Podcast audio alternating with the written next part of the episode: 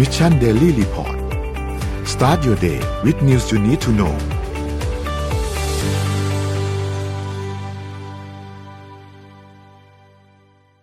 สวัสดีครับยินดีต้อนรับเข้าสู่ Mission Daily Report ประจำวันที่ 24 มีนาคม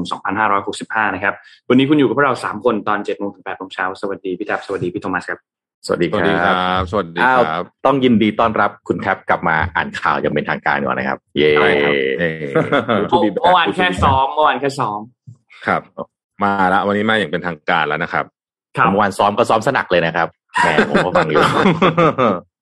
อืมแล้วไม่ไม่ได้ลงสนามมานานฮะตื่นเต้นตื่นเต้นอืมถูกใจคนฟังเป็นอย่างยิ่ง ครับอะนไปนท์ฮะเดี๋ยวเราค่อยๆอัปเดตเรื่องราวต่างๆกันครับ เราไปเริ่มต้นอัปเดตตัวเลขกันเหมือนเคยครับ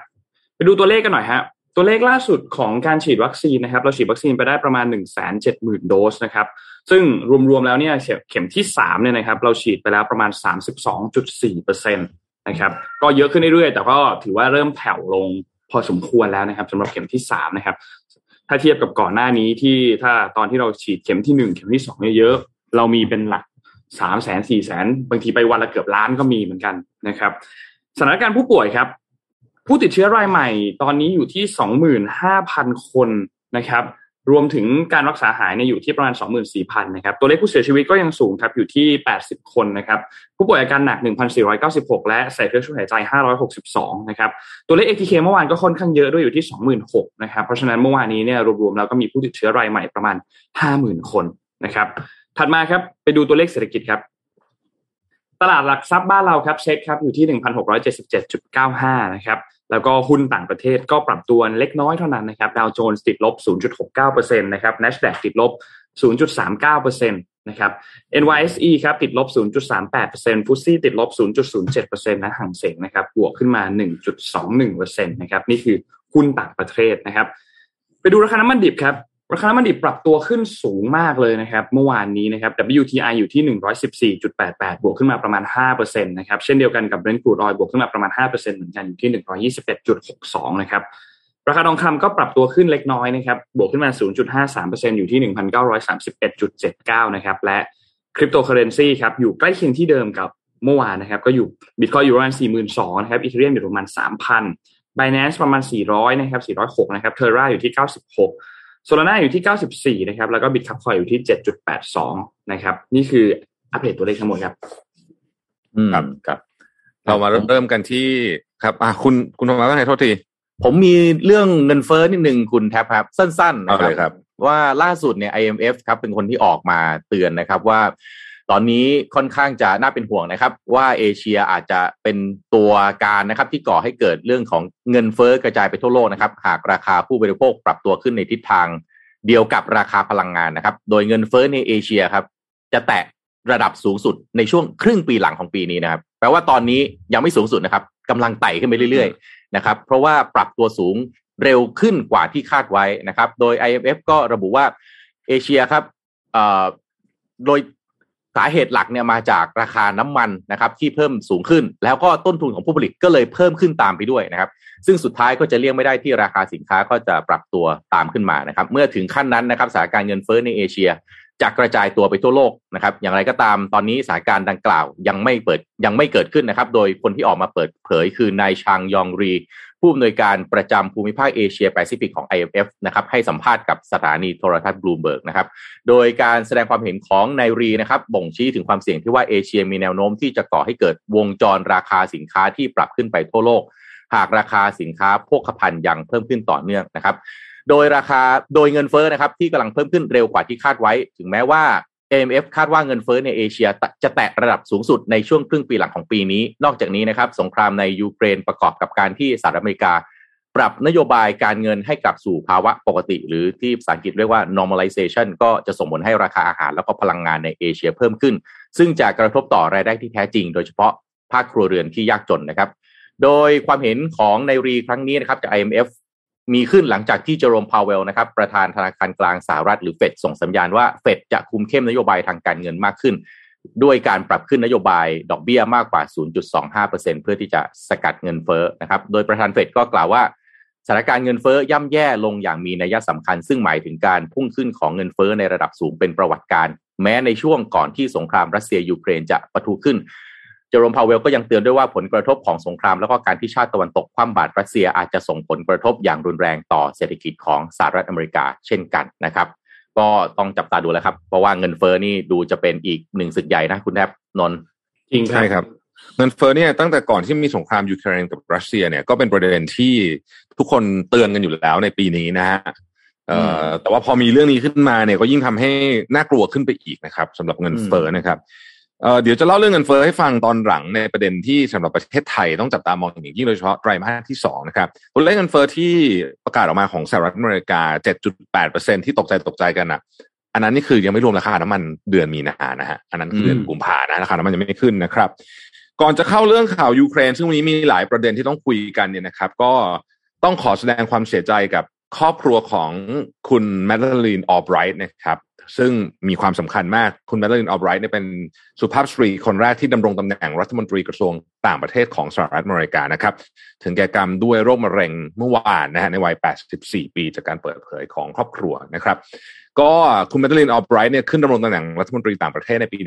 1996 นะครับ นั่นคือสมัยของบิลคลินตันนะฮะดำรงตำแหน่งอยู่ 4 ปีนะครับแล้วก็แม้ว่าขณะนั้นเธอได้รับการยกย่องว่าเป็นสตรีที่อยู่ในตำแหน่งสูงสุดในรัฐบาลอเมริกาที่เคยมีมานะครับ แต่ว่าเธอไม่สามารถลงเลือกตั้งประธานาธิบดีสหรัฐได้นะฮะตอนนั้นต่อนะครับเพราะว่าเธอไม่ได้เกิดที่อเมริกานั่นเองนะครับแมดลินออลไบรท์เนี่ยเกิดที่เช็กโกสโลวาเกียตอนนั้นนะฮะก่อนที่จะแยกประเทศแล้วก็ลี้ภัยมาที่อเมริกานะครับ หากว่าเกิดที่สหรัฐอเมริกาแล้วเนี่ย คนนี้นี่มีโอกาสจะเป็นประธานาธิบดีหญิงคนแรกของสหรัฐมากๆเลยนะครับก็ขอแสดงความเสียใจกับครอบครัวของแมดลินออฟไบรท์ด้วยเมื่อวานนี้ โจไบเดนก็พูดถึงประเด็นนี้เช่นกันนะครับว่า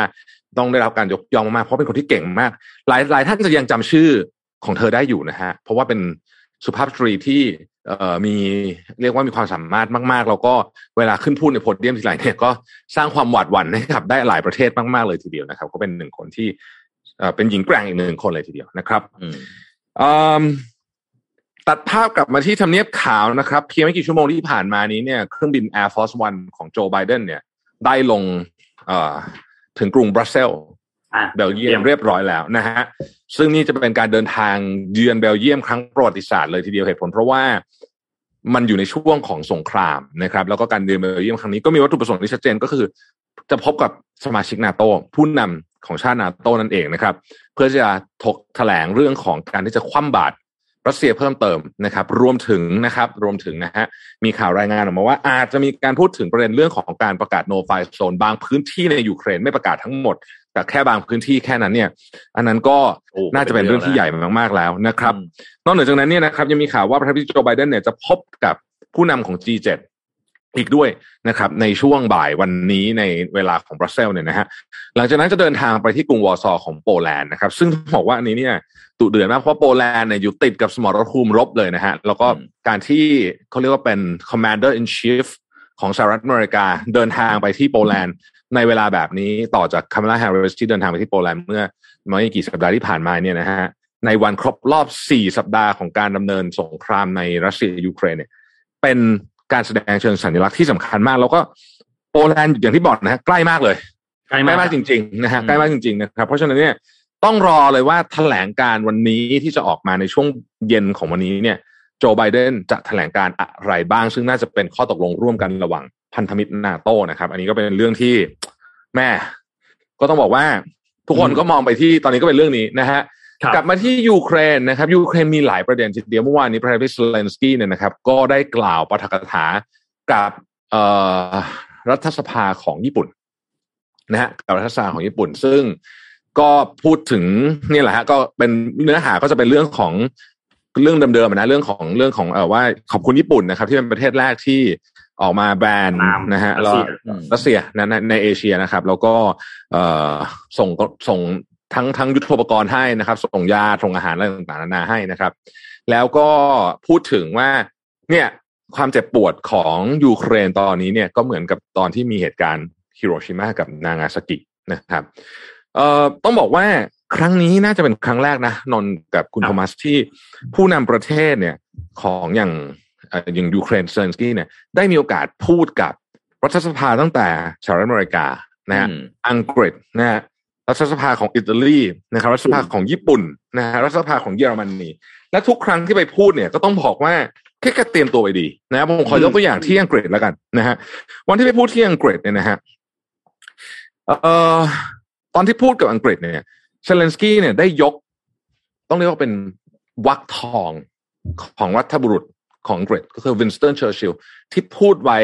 ตอนสงครามโลกครั้งที่สองถ้าใครจำเรื่องไม่ได้ผมเล่าสั้นๆสงครามโลกครั้งที่สองตอนนั้นเนี่ยอังกฤษจะยอมแพ้อยู่แล้วนะครับ แล้วถ้าอังกฤษยอมแพ้ก็คือทั้งยุโรปเนี่ยก็จะกลายเป็นของนาซีเยอรมันทั้งหมดเลยนะครับวินสตันเชอร์ชิลตอนนั้นนี่ถูกกดดันจากรัฐสภายอมแพ้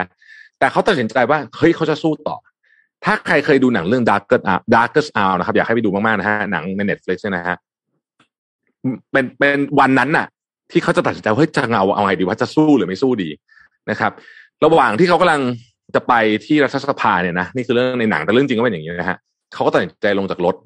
นะครับแล้วก็เดินลงไปในรถไฟใต้ดินนะฮะไม่รู้คุณโทมัสกับพี่เอ่อกับกับนนท์เคยดูไหมเรื่องนี้ ยังไม่ได้ดูครับไม่ได้ดูเลยครับยังอ่าม่ด้ลงไปนะฮะลงไปรถไฟใต้ดินนะฮะแล้วก็ถามแล้วเขาก็ลงไปรถไฟใต้ดินเนี่ยก็มีคนเต็มเลยเนี่ยเหมือนรถไฟไปรถไฟใต้ดินบ้านเราทุกคนก็คงเอาเฮ้ยนายกมาทำอะไรว่าอยู่ใต้รถไฟใต้ดินใช่ป่ะเขาก็เลยถามคนที่อยู่ในขบวนรถไฟฮะบอกว่า เอ๊ะ เนี่ย ไอ้นาซีเยอรมันนี่ก็มาจ่อคอหอยแล้วแล้วนะแล้วก็ไอ้ตอนนั้นเนี่ยนะฮะฝรั่งเศสก็ล้มไปแล้วเอ่ออะไรอะโปโลงโปแลนด์คือแพ้มาเป็นดาหน้าหมดแล้วเหลือเราคนเดียวละเหลือเราคนเดียวละเราเอาไงดีอะเราจะสู้ดีไหมถามประชาชนที่อยู่ในรถไฟอะนะฮะประชาชนก็แบบเฮ้ยสู้ดิทุกคนก็แบบวิวไฟฟลุกขึ้นมานะฮะแบบเราก็เราก็เป็นเชื่อเชื่อว่านี่แหละเขาได้พลังใจจากจากในรถไฟนั้นเนี่ยแล้วเขาก็ไปพูดประโยคนี้ที่รัฐสภาครับ we shall defend our island whatever the cost may be we shall fight on our on the beaches we shall fight on the landing grounds we shall fight in the fields and on in the street we shall fight in the hills we shall never surrender นะครับนี่คือประโยคของวินสตันเชอร์ชิลแต่ว่าเซเลนสกี้ก็เอาประโยคนี้เช่นกันนะครับ มาพูดให้กับรัฐสภาอังกฤษฟัง แล้วก็ยังยกโค้ด to be or not to be ของวิลเลียมเชกสเปียร์ซึ่งเป็นกวีเอกของอังกฤษเช่นกันเนี่ย ขึ้นมาพูดแทนสภาอังกฤษกันก็เลยได้รับการยืนปรบมือเลยนะฮะพอไปที่สหรัฐอเมริกานะครับ ก็พูดเหมือนกันนะฮะ แต่ว่าคราวนี้ยกสองเหตุการณ์สำคัญของสหรัฐอเมริกาขึ้นมานะครับ นั่นก็คือเหตุการณ์ 9/11 แล้วก็ยก quote บอกว่า I have a dream นะครับนั่นก็คือ quote ของมาร์ตินลูเทอร์คิงจูเนียร์นะฮะซึ่งโอ ก็ได้รับการยืนปรบมืออีกเช่นเดียวกันนะครับ เพราะว่ามันเป็นเหตุการณ์ที่สัมผัสในจิตใจของคนอเมริกันมากๆ ญี่ปุ่นบอกไปแล้วนะฮะฮิโรชิมากับนางาซากิไปที่เยอรมนีก็พูดถึง Berlin Wall นะครับ อืมนะฮะนี่คือเซเลนสกี้นะครับซึ่งตอนนี้บอกว่าเออ ไม่น่าเชื่อเหมือนกันว่า คนที่มามาจากเป็นดาราตลกเนี่ยจะสามารถที่จะ โอ้โห คือศึกสงครามครั้งนี้นี่ไม่ใช่สู้กันบนบนพื้นดินหรือบนอากาศอย่างเดียวแต่ว่าสู้กันใน ในในสงครามข่าวสารแล้วก็โซเชียลมีเดียด้วยนะครับนี่ก็เป็นเอ่อการ speech นะฮะแล้วก็สังเกตดูไหมคุณโทมัสกับนนเซเลนสกี้เนี่ยเขาไม่เคยใส่สูทนะใช่ใช่ใช่ใช่นะฮะเขาจะใส่เสื้อทหารนะ อย่างเงี้ย บางวันก็เสื้อยืดตัวเดียวเลยนะฮะคือว่าเรียกว่าขัดกับ formal ปกติออกไปแถลงการณ์แบบนี้นี่ต้องไปชุดเต็มใช่ไหมต้องชุดเต็มไม่ไม่มีเลย บางวันเสื้อยืดเลยนะฮะไปเสื้อยืดเลยนะครับ แล้วก็เป็นสีทหารด้วยบอกบ่งบอกว่าเออเนี่ย เราจะสู้นะครับ ทีนี้มันก็มันแต่มันมีหลายเรื่องนะฮะที่ญี่ปุ่นเนี่ยผมอยากจะพาไปที่ญี่ปุ่นนิดหน่อยจะพูดไปที่เอ่อสภา Diet ของญี่ปุ่นเนี่ยนะครับ คือญี่ปุ่นเนี่ยเขามีเรื่องกับรัสเซียอยู่แล้วใช่ถ้าใครจำได้นะฮะเอาแผนที่ขึ้นมาให้ดูนิดหนึ่งนะครับ คือญี่ปุ่นเนี่ยเขามีข้อพิพาทกับรัสเซียที่เรียกว่าเป็นเอ่อหมู่เกาะคูริลใช่ครับรัสเซียเรียกหมู่เกาะคูริลตอนใต้ญี่ปุ่นเรียก Northern Territories นะก็คือไอ้นี่แหละสี่เกาะเขียวๆเนี่ยเห็นไหมอ่านะฮะหมู่เกาะคูริลซึ่งไอเนี้ยมันอยู่แถวๆฮอกไกโดไอเกาะไอไอสามเหลี่ยมที่เขียนว่า Japan ตอนนั้นนะคือฮอกไกโดนะครับคือเรื่องมันเป็นเรื่องอย่างนี้ฮะคือจริงมันเป็นดินแดนของญี่ปุ่นแหละนะครับ แต่ว่าตอนนั้นเนี่ยเอ่อหลังสงครามโลกตอนนั้นญี่ปุ่นอ่อนแอมากนะฮะก็เลยถือจังหวะใช้ใช้เรียกเรียกว่าจังหวะชุลมุนได้ไหมใช่ยึดเขาเลยนะฮะใช่โซเวียตเข้าไปยึดเลยอ่าสไตล์ยึดยึดเลย ยึดเลยนะฮะทีนี้มันมีความสำคัญยังไงไอ้เกาะเล็กๆสี่เกาะนี้นะฮะ คือไอ้เกาะเล็กๆสี่เกาะนี้มีความสำคัญที่ว่า มันเป็นเพียงไม่กี่ที่เท่านั้นในโลกนะครับ ที่กระแสน้ำอุ่นและกระแสน้ำเย็นเนี่ยไหลมาเจอกันนะฮะกระแสน้ำอุ่นและกระแสน้ำเย็นไหลมาเจอกันเขาตามตำราที่เราเรียนมาคือไงครับมันจะอุดมสมบูรณ์มากๆนะครับรูเรนเรียกว่า Kuril Bank เป็นหนึ่งในพื้นที่การประมงที่อุดมสมบูรณ์ที่สุดในโลกนะฮะโอ้ตรงนี้นี่คือเรียกว่าเป็นแหล่งทองคำเลยนะครับอืมนอกเหนือจากนั้นเนี่ยนะครับ น้ำทะเลบริเวณเนี้ยในหน้าหนาวเนี่ยมันไม่แข็งฮะ แปลว่าอะไรครับ แปลว่ารัสเซียจะสามารถใช้ช่องแคบตรงนี้เนี่ยนะครับ เดินทางออกมหาสมุทรแปซิฟิกก็ได้ จะขึ้นไปยังเอ่ออาร์กติกก็ได้ เพราะฉะนั้นตรงนี้ไม่ใช่สำคัญแค่ว่ามันมีปลาเยอะหรือว่าเป็นที่ที่มีซีฟู้ดดีๆเยอะ แต่ว่ามันเป็นเรื่องสำคัญทางยุทธศาสตร์ในเชิงภูมิรัฐศาสตร์ด้วยนะครับ นั่นคือสาเหตุว่าทำไมรัสเซียถึงไม่ยอมคืนให้สักทีนะครับ และนี่ก็เป็นสิ่งที่ทำให้ญี่ปุ่นกับรัสเซียเนี่ยยังคงทะเลาะกันมาจนถึงตอนนี้นะฮะ ล่าสุดปูตินก็บอกว่าเนี่ยเดี๋ยวจะให้มาเปิดเป็นคล้ายๆกับ duty free อะบนเกาะนี้ด้วยนะฮะยิ่งทำให้ญี่ปุ่นเนี่ยโมโหขึ้นไปใหญ่เลยนะครับ เรื่องนี้ที่ความขัดแย้งเรื่องนี้เนี่ยอาจจะทำให้เป็นสาเหตุอันหนึ่งที่ทำให้ญี่ปุ่นรีบออกมาแบนรัสเซียเป็นประเทศแรกในเอเชียเลย ก็ว่าได้นะครับ เพราะว่ามันมีไอ้เรื่องไอ้หมู่เกาะคูริลเนี่ย ค้างคาอยู่แล้วนะฮะอืมตัดกลับไปที่ เอ่อยูเครนนิดหนึ่งนะฮะวันนี้อย่างที่บอกนะฮะสี่สัปดาห์แล้วนะครับเอ่อ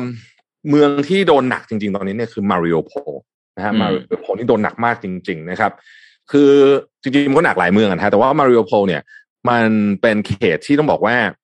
เอ่อคือมันเชื่อมกับแคว้นดอนบาสอะนะฮะแล้วมันก็จะคล้ายๆกับว่าถ้าเกิดว่าเอ่อยึดได้เนี่ย มันก็จะเป็นการเส้นทางการส่งกำลังลำเลียงที่ต่อเนื่องกันมานะแบบต่อต่อๆกันมา ทีนี้เนี่ยเอ่อเซเลนสกี้ก็ออกมาบอกว่าตอนนี้มาริโอโพนี่เรียกว่า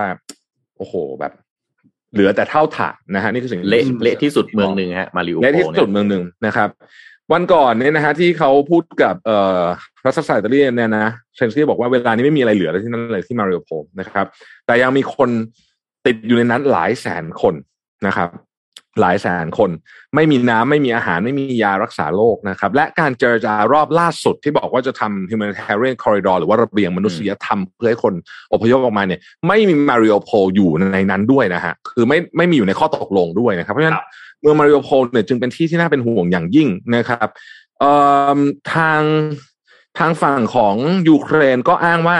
รัสเซียเนี่ยโจมตีจุดมุ่งหมายเอ่อจุดที่เป็นพลเรือนอยู่นะครับ ตั้งแต่ โรงพยาบาล โรงละคร โรงเรียนต่างๆนานาเหล่านี้นะครับ แล้วก็มีเด็กผู้หญิงจำนวนมากที่ได้รับผลกระทบจำนวนผู้เสียชีวิตยังไม่มีรายงานออกมานะครับ ทีนี้เนี่ยเราอยากให้ดูภาพของมาริโอโพลก่อนสงครามฮะจะได้ดูว่าสงครามเนี่ยมันโหดร้ายขนาดไหนเพราะว่าเมืองนี้เป็นเมืองที่สวยทีทีมงานมีภาพของมาริโอโพลก่อนสงครามไหมฮะนำมาดูหน่อยที่เป็นรูปเมืองสวยๆเลยอะถ้ามีลองขึ้นมาดูหน่อยนะฮะก็เป็นเรื่องที่น่าเศร้ามาก คือประชาชนที่อยู่ในนี้เนี่ยก็ ลำบากมากคือนะฮะคือเมืองนี้เนี่ยนนท์เสริมข้อมูลของพี่แท็บนะครับ ก็คือมันเป็นเมืองที่มันเชื่อมเป็นเป็นประตูทางเข้าอะพูดง่ายๆมันเป็นอืมเป็นเป็นเมืองเป็นแลนบริดจ์นะครับ เพราะฉะนั้นคือรัสเซียเนี่ยการที่เข้ามายึดเมืองเนี้ย เป็นเมืองต้นๆเนี่ยมันมีความสำคัญ ทั้งในเชิงของยุทธศาสตร์ ในเชิงของภูมิศาสตร์เอง แล้วก็ในเชิงของเอ่อทางด้านจิตวิทยาเองกับทั้งฝั่งยูเครนกับทางฝั่งรัสเซียเลยมันมันมันเลยค่อนข้างเป็นจุดที่สำคัญ แล้วก็รัสเซียต้องต้องการจะยึดพื้นที่นี้ให้ได้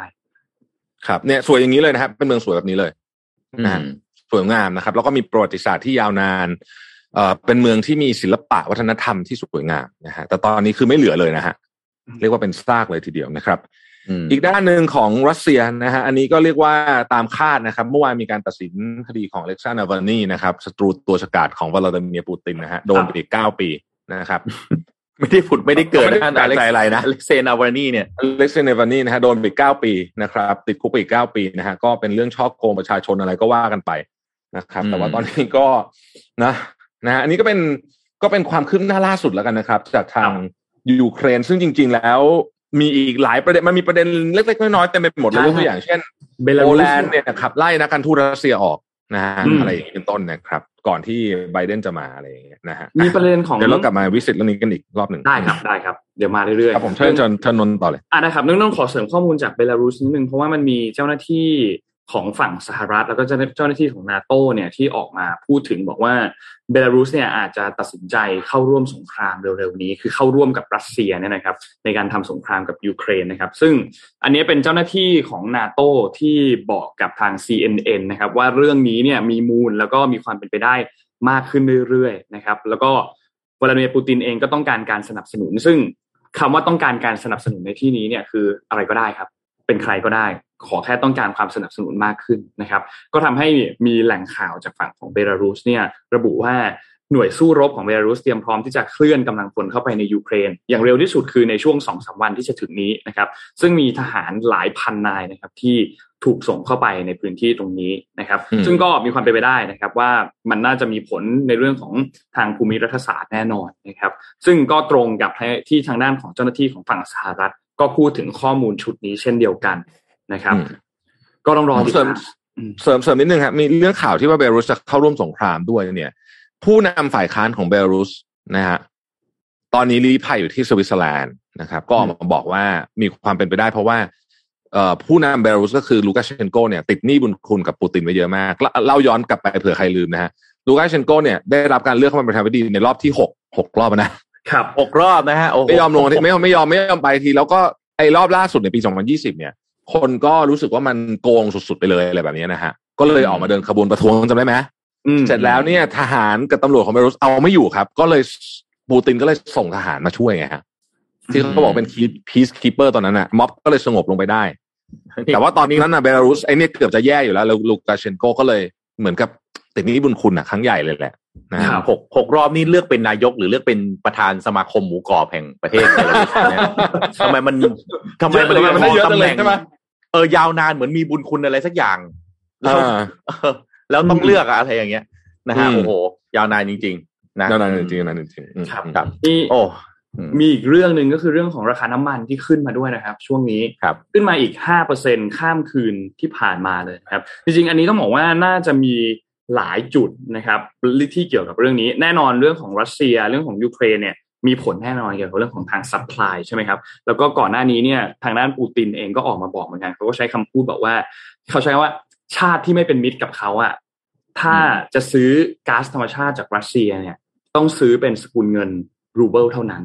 อืมนี่คือสิ่งที่ปูตินพูด ส่วนอีกโซนหนึ่งก็คือทางฝั่งของจีนนะครับ ที่มีการแพร่ระบาดของโควิดรุนแรงขึ้นมาอีกครั้งหนึ่ง นะครับ ก็มีคอนเซิร์นเกี่ยวกับเรื่องนี้เหมือนกัน ก็ทำให้มีผลกระทบกับราคาน้ำมันอยู่ด้วยเหมือนกันนะฮะเพราะฉะนั้นก็ขยับกันน่าจะอีกสักพักหนึ่งแหละครับ ราคาน้ำมันวิ่งขึ้นวิ่งลงกันอยู่เนี่ยครับ ขึ้นอยู่กับอืมสถานการณ์รายวันนะครับว่ามันจะเป็นอย่างไรบ้างนะฮะแต่แต่เรื่องนี้เมื่อวานคุณแท็บ address เรื่องนี้ไว้น่าสนใจนะที่ว่ามันเหมือนกับว่าเกิดขั้วอ่าอะไรอำนาจขึ้นอีกขั้วหนึ่งนะฮะคือกลายเป็นว่ารัสเซียซาอุดิอาระเบียเนี่ยเขาก็ไปมีการพูดคุยกันนะซาอุเองก็ไม่รับสายใช่ไหมฮะทางอ๋อฝั่งใช่โจไบเดนไบเดนใช่ไหมอืมแล้วก็ตามข่าวนะ ตามข่าวเขาก็เหมือนกับไปแอบเอ่อแอบคุยกัน ไม่แอบอะมันก็มีภาพออกมาด้วยนะ ที่ที่ทั้งฝั่งซาอุแล้วก็รัสเซียได้มีการคุยกัน แล้วแน่นอนมีซาอุมีรัสเซีย จีนอาจจะมีเอี่ยวด้วยหรือเปล่าเพราะจีนก็เป็นฝ่ายที่ไม่ไม่เคยออกมา tackle รัสเซียเลย พูดอะไรก็พูดดูเป็นกลางตลอดอ๋อล่าสุดจีนมีข่าวนี้ครับ คือก็จะมีการประชุม G20 นะแล้วคก็รับมีความพยายามของฝั่งตะวันตกที่จะขับไล่รัสเซียออกจาก G20 นะฮะ จีนบอกไม่ได้ อืมนะฮะก็จบไปประเด็นนี้ คือผมว่าจีนเนี่ย ตอนนี้เนี่ยเออวันก่อนฟังคุณสุทธิชัยพูดแล้วผมคิดว่าเออมันเป็นอย่างนั้นเลยคือ เดินอยู่บนเคยเห็นคนที่เดินอยู่แล้วต้องเดินข้ามเส้นลวดไหมเราต้องถือไอ้ไม้อะาคือต้องระวังมากๆอะ อืม คือต้องระวังมากที่ก็จะสังเกตว่าท่าทีของจีนเนี่ยระมัดระวังมากอืมๆนะฮะระมัดระวังมากๆจริง ๆ แล้วก็อเมริกาเองก็ก็ไม่ปล่อยให้โอกาสนี้ผ่านไปด้วยการแย่จีนอยู่เป็นประจำเห็นไหม แย่ไปที่ไต้หวันคือเนี่ยแย่นะอ่าแย่แบบ ดูที่จะพลาดไหมอืมอืมอ่านะดูที่จะพลาดไหมนะครับ ซึ่งจีนเขาก็ ผมคิดว่าเขาเขานิ่งอะนะฮะแล้วเขาก็มีครับจุดเอ่อที่ค่อนข้างชัดเจนในตอนนี้นะครับ แล้วก็มีเลือกใช้คำพูดอะไรแบบระมัดระวังมาก ๆ ครับอืมมีคนใหญ่เยอะจริงนะ เพราะว่าญี่ปุ่นเองเนี่ยนายกรัฐมนตรีคิชิดะเนี่ยก็พูดเหมือนกัน บอกว่าที่เขาต้องออกมารีบแบนรัสเซียแบบนี้แซงชั่นรัสเซียแบบนี้เนี่ยเพราะว่า มันอาจจะกลายเป็นตัวอย่างให้กับจีนทำแบบเดียวกันกับไต้หวันในอนาคตได้นี่คือนี่คือนายกของญี่ถูปุ่กนถูกถูกถูกถูกถูกถูกใช่ใช่อันนี้ก็เป็นอีกการหนึ่งทั้งนั้นที่เขาก็ยังไม่ได้พูดอะไรกันเลยนะเขายังไม่ได้พูดเขายังไม่ได้อะไรนะ แต่ว่าอ่าเอ่อคุณคิชิดะเนี่ยก็พูดเรื่องนี้ออกมาเลยตอนที่อืมมีสื่อมาถาม พูดถึงนายกเมื่อกี้ที่คุณแท็บเล่าให้ฟังเรื่องหนังใช่ไหมที่วินสตันเอ้ยไม่ใช่เออที่ใครนะวินสตันเชอร์ชิลใช่ไหมที่ครับไปในไอ้ในหนังใช่ไหมในหนังอะที่ไปอะไรรถไฟใต้ดินอะมีคนถามว่าเมืองไทยลองทำบ้างได้ไหม นายกลองจริงไปจริงๆในหนังเนี่ยมันเป็นเรื่องจริงนะครับ มันมันมันอืมเกิดขึ้นอย่างนั้นจริง ๆ นะฮะคือมันเป็นอย่างนั้นเลยอะคือมันเรื่องจริงก็ถูกบันทึกไว้ว่าแบบวินสตันเชอร์ชิลเนี่ยเป็นเป็นนายกรัฐมนตรีที่มาจากแบบคือถูกคัดค้านเยอะมากอะหมายถึงว่าเจออุปสรรคตลอดทางแต่ในที่สุดเนี่ย ได้เป็นรัฐบุรุษ อืมรัฐบุรุษจริง ๆ ก็คือเหมือนกับ ได้รับการยกย่องจนถึงทุกวันเนี้ยว่าอังกฤษมีวันนี้ได้เนี่ย ก็ก็ก็เพราะวินสตันเชอร์ชิลนี่แหละครับ นะฮะผมผมแถมอีกนิดนึง เมื่อวานนี้เนี่ยนะครับ มีการให้สัมภาษณ์ต้องเล่าแบบนี้ไม่งั้นเดี๋ยวจะตัดตอนไปแล้วมันจะเข้าใจผิดกัน คือมันมีนักข่าวไปถาม ต้องต้องบอกว่าต้องบอกก่อนว่ามีนักข่าวไปถาม นักข่าวไปถามโฆษกของเครมลินนะโฆษกของรัฐบาลเอ่อรัสเซียเนี่ยนะครับ บอกว่าทำนองว่าเฮ้ยคุณจะใช้นิวเคลียร์หรือเปล่านะถามแบบนี้เลยนะฮะเขาก็ตอบว่าเราจะใช้นิวเคลียร์ก็ต่อเมื่อ ความใช้คำว่า ความเป็นเอกราชของเราถูกลุกลานนะเออว่างั้นเถอะอืมนะฮะเพราะฉะนั้นเนี่ย ตอบคือถ้าเกิดว่าไปฟังแค่โค้ดว่าเราจะใช้นิวเคลียร์เนี่ยก็จะฟังน่าตกใจถูกไหมแต่จริงๆแล้วเนี่ยเขาตอบว่าคือเอกราชเราต้องถูกลุกลาน ความเป็นชาติของรัสเซียต้องถูกลุกลาน เพราะฉะนั้นก็แปลว่าไม่ได้ง่าย เพราะว่าอยู่ดีๆคงไม่มีใครจะไปบุกรัสเซียมั้ง ใช่ไหมแต่ผมไม่ค่อยมั่นใจปูตินตอนนี้แล้วคุณแท็บเอาจริงอ้าวนี่เขาบอกว่าอย่างนี้ครับ ผมมีบทวิเคราะห์ให้อีกฮะสำหรับปูตินนะฮะ คือปูตินตอนนี้เนี่ยนะครับ ก็มีคือถ้าเกิดไปดูสำนักข่าวต่าง ต้องบอกว่านี่คือสำนักข่าวตะวันตกนะฮะเขาก็พยายามจะวิเคราะห์สภาพจิตใจของปูติน เออมนะฮะอืมสภาพจิตใจของปูติน ซึ่งก็บอกว่าตอนนี้เนี่ยปูตินก็คือแทบไม่มีใครคานแล้ว คนที่เขาฟังก็เป็นคนกลุ่มเล็กๆที่อยู่รอบตัวเขาซึ่งก็ไม่ค่อยมีใครกล้าคานเท่าไหร่ เพราะล่าสุดมีข่าวลือขอขีดเส้นใต้คำว่าข่าวลือนะฮะรัฐมนตรีว่าการกระทรวงกลาโหมของรัสเซียนะครับ รัฐมนตรีว่าการกระทรวงของรัสเซียซึ่งเป็นคนที่อยู่ข้างกายปูตินมาตลอดเนี่ยนะฮะอืมแล้วก็เหมือนกับจะมีความขัดแย้งกันหน่อยหนึ่งกับปูตินก่อนหน้านี้เนี่ย ไม่ได้ปรากฏตัวออกสื่อมาตั้งแต่วันที่ 11 มีนาคมแล้วท่ามกลางสงครามแบบนี้ ถือเป็นเรื่องที่แปลกมากก็ลือกันแบบนี้อีกแล้วก็ถ้าทำให้ปูตินเป็น the next Kim Jong Un หรือเปล่าๆไม่รู้ไงนี่เป็นข่าวลือผมบอกนะขอเน้นก่อนว่านี่เป็นข่าวลือนะฮะใช่ไหมแต่ก็ไม่มีใครเห็นจริง ๆ ไม่มีใครเห็นจริงอืมๆพยายามย้อนกลับไปดูภาพว่า รัฐมนตรีกลาโหมเดี๋ยวขอหาชื่อก่อนอืมนะฮะรัสเซียเนี่ยนะแกชื่ออะไรนะฮะแต่ว่าแกไม่ได้ออกข่าวมาตั้งแต่ แต่ว่าเวลาแบบนี้มันแปลกเพราะปูตินยังออกเลยถูกไหมอืมปูตินก็ออกข่าวอยู่เรื่อยๆนะครับรัฐมนตรีกลาโหมรัสเซียชื่อว่าพลเอกอาวุโสเซอร์เกย์ชอยกูครับ อ่าอืมนะฮะนี่แหละนะฮะไม่ได้ออกมาสิบสามวันละอืม อืมนะก็มันก็จะมันก็จะดูเลเวลปูติน แบบว่าดูโหดร้ายนิดนึงนะแต่ก็ไม่รู้จริงไม่จริงนะก็ไม่รู้ไม่รู้ อันนี้เราก็เออไม่รู้เหมือนกันนะฮะเอาเออคือปูตินเขาก็เป็นลักษณะของเขาใช้คำว่าเป็น strong man อะนะครับอืมเป็นผู้นำแบบ strong man leader นะฮะขี่หมีนะฮะตกปลาอะไรแบบเนี้ยเออทุ่มยูโดอะไรประมาณอย่างเงี้ยนะอืมคือมีมีความแข็งแกร่งแบบเนี้ยนะฮะก็ก็ก็ก็เป็นลักษณะของปูตินเนาะอืมอืมใช่ครับครับนนท์มีข่าวอะไรฮะอ๋อนนท์อยากจะพาไปเรื่องของกล่องดำนิดนึง ของ China Eastern Airlines แล้วก็เหมือนพี่โทมัสจะมีข้อมูลเสริมด้วย ก็ตอนนี้เขาพบแล้วนะครับ หลังจากที่ทำการจัดการส่งเจ้าหน้าที่เข้าไปหาในพื้นที่บริเวณทางตอนใต้ของจีนเนี่ยนะครับ ก็ค้นพบกล่องดำกล่องหนึ่งของจีนของของเครื่องบินลำดังกล่าวแล้วนะครับ อันนี้ก็สำนักข่าวซินหัวเนี่ยได้มีการรายงานมา เพราะว่าเขาส่งคนไปพื้นที่ตรงนั้นเนี่ยมากกว่า2,000คนนะครับ ซึ่งก็ส่วนหนึ่งก็พยายามกู้ภัย ส่วนหนึ่งก็พยายามที่จะ หาทางด้านของไอ้ตัวกล่องดำที่สีส้มเลยนะครับ เพื่อที่จะไปตรวจสอบข้อมูลต่อไปว่ามันเกิดเหตุอะไรขึ้นสำหรับการอืมเครื่องที่เครื่องบินตกในครั้งนี้เพราะว่าลักษณะของการตกเครื่องบินเนี่ยถ้าใครเห็นคลิปเห็นภาพแล้วเนี่ยก็จะรู้ว่ามันไม่ใช่วิธีไม่ไม่ไม่ใช่ลักษณะที่เป็นปกติเลยนะครับ ซึ่งก็มีสำนักข่าว AFP นะครับที่ให้ระบุคำสัมภาษณ์ของทางด้านของโฆษกหน่วยงานด้านการบินของจีนนะครับ ก็บอกกับผู้สื่อข่าวเหมือนกันว่าโอเค ตัวอุปกรณ์บันทึกการบินจากเที่ยวบินของ MU 5735เนี่ยก็ ถูกค้นพบเป็นที่เรียบร้อยแล้วนะครับ หลังจากนี้เนี่ยเราก็ต้องมารอดูการตรวจสอบนะครับว่าจะเป็นอย่างไรทางด้านประธานาธิบดีสีจิ้นผิงเนี่ยก็มีการสั่งให้สอบสวนเรื่องราวดังกล่าวอย่างรวดเร็วด้วยนะครับ แล้วก็ส่งเจ้าหน้าที่ของพรรคคอมมิวนิสต์จีนเนี่ยเข้าไปในที่เกิดเหตุทันที และที่สำคัญคือผู้ช่วยที่ใกล้ชิดก็คือทางด้านของหลิวเหอเนี่ยนะครับรองนายกรัฐมนตรีของจีนเนี่ยก็มีการระบุนะครับขณะที่กำลังอยู่ที่สำนักงานการบินพลเรือนของจีนนะครับ ก็บอกว่าจะมีการดำเนินตรวจสอบ แล้วก็จะมีผลอะไรออกมาเนี่ยภายในระยะเวลาสองสัปดาห์ นะครับอืมเครื่องบินลำนี้เนี่ยอายุเจ็ดปีนะครับ แล้วก็ถ้าตรวจสอบที่เท่าที่ตรวจสอบคุณสมบัติเบื้องต้นเนี่ยก็เป็นไปตามตรงตามข้อกำหนด คือสามารถที่จะขึ้นบินได้ตามปกตินะครับ และนักบินสามรายในเที่ยวบินนี้เองก็มีสุขภาพดีนะครับ ซึ่งจากที่เจ้าหน้าที่ของสายการบินเนี่ยเขาก็บอกว่าสมรรถนะของนักบินทั้งสามอยู่ในเกณฑ์ที่ดี แล้วก็ชีวิตครอบครัวก็ปกติดีนะครับ คือไม่ได้มีปัญหาเรื่องของครอบครัวไม่ได้มีอะไรด้วย นะครับอืมก็เกิดเหตุเศร้าเกิดขึ้นนะครับ หลังจากนี้ต้องรอดูครับ ตรวจสอบดูว่าครับจะเป็นอย่างไรนะครับเรื่องนี้พาคุณผู้ฟังทุกท่านไปสุวิเคราะห์ต่อนะครับ Boeing 737 นะครับ สายการบิน China Eastern Airlines นะครับ MU 5735 นะ คือต้องบอกว่าเรื่องแบบนี้เนี่ยเกิดในจีนนะนะคุณแทบนนท์ครับคือกรณีบางกรณีเนี่ยผู้บริหารบางบริษัทนะ ถ้าทำผิดพลาดมากๆแล้วเกิดความเสียหายประชาชนเนี่ย บางที่เขาประหารเลยก็มีนะใช่ คือใช่ใช่ที่ที่จีนเนี่ยเรื่องนี้แบบเป็นเรื่องใหญ่อะนะครับ ทีนี้อืมน่าสนใจมากพาคุณผู้ฟังมารู้จักก่อน อะไร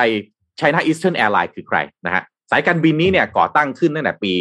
1988 นะครับ ภายใต้คณะกรรมการการบินพลเรือนแห่งอ่าสาธารณรัฐประชาชนจีนนะครับ จากนั้นเนี่ยเขาก็ไปควบรวมกับสายการบิน China General Aviation นะครับ กลายเป็นสายการบินแห่งแรกของจีนนะครับ ที่เปิดขายหุ้นในตลาดระหว่างประเทศ จากนั้นปี 1998 นะครับ ก็ก่อตั้งสายการบินการขนส่งสินค้านะครับ ชื่อ China Cargo Airline นะครับ เพื่อที่จะทำกิจการขนส่งสินค้า ร่วมกับ China Ocean Shipping Company จากนั้นปี 2001 ฮะ China Eastern Airline ก็ครอบครองกิจการของ Great Wall Airline นะครับ อีกทั้งสายการบิน China Yunnan Airline China Northwest Airline ก็รวมกิจการก็เป็นส่วนหนึ่งของ China Eastern Airline ในปี 2003 ถือว่าเป็นสายการบินในท้องถิ่นจีนที่มีอัตราการเติบโตเร็วที่สุด ก็ต้องพูดว่าถ้าเอากันแฟร์ เรื่องนี้รัฐบาลจีนเองมีส่วนอย่างยิ่งนะครับที่ทำให้สายการบินนี้เติบโตขึ้นนะครับ ปัจจุบันรัฐบาลจีนเป็นผู้ถือหุ้นรายใหญ่ที่สุดของ China Eastern Airlines นะครับถือหุ้นอยู่ 61.64%นะครับโดย China Eastern Airlines เนี่ยเป็นหนึ่งในผู้ถือหุ้นรายใหญ่อันดับ 2 ของเครือข่ายสายการบิน Air France KLM นะครับถือหุ้นอยู่สัดส่วน 9.6%น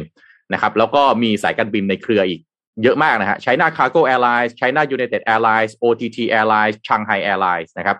แล้วก็เป็นผู้สั่งซื้อหลักของเครื่องรุ่น Comac ARJ 21ขีดเอ่อ700นะครับเอ่อ ARJ 21ขีด700อะนะครับครับมาให้บริการภายใต้อ่าสายการบินต้นทุนต่ำ OTT Airlines นะครับ ซึ่งเป็นสายการบินแรกของจีนที่ใช้รุ่นนี้นะครับ มาให้บริการผู้โดยสารเชิงพาณิชย์ในเส้นทางการบินระยะใกล้นะครับ ข้อมูลจาก Forbes ครับ ถ้าดูจากสายการบิน 10 อันดับนะฮะจากเอ่อ Forbes ที่เขาทำ list global 2000 นะครับประจำปี 2021 นะครับ China Airlines เนี่ยอยู่อันดับที่ 9 นะครับ รายได้เนี่ย 8,500 ล้านเหรียญสหรัฐ แต่ว่าขาดทุน 1,700 ล้านเหรียญสหรัฐนะครับ มีสินทรัพย์อยู่ 43,500 ล้านเหรียญสหรัฐ มูลค่าตลาดเนี่ยเกือบ 8,000 ล้านเหรียญสหรัฐ เพราะฉะนั้นเนี่ยอันนี้คือสายหนึ่งในสายการบินที่ใหญ่ที่สุดของจีน ต้องเล่าอย่างนี้ ผมไปที่จีนเนี่ย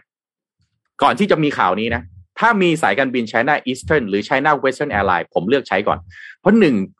คือสายการบินเนี่ยมันใหญ่มาก แล้วมันมีเส้นทางการบินครบมาก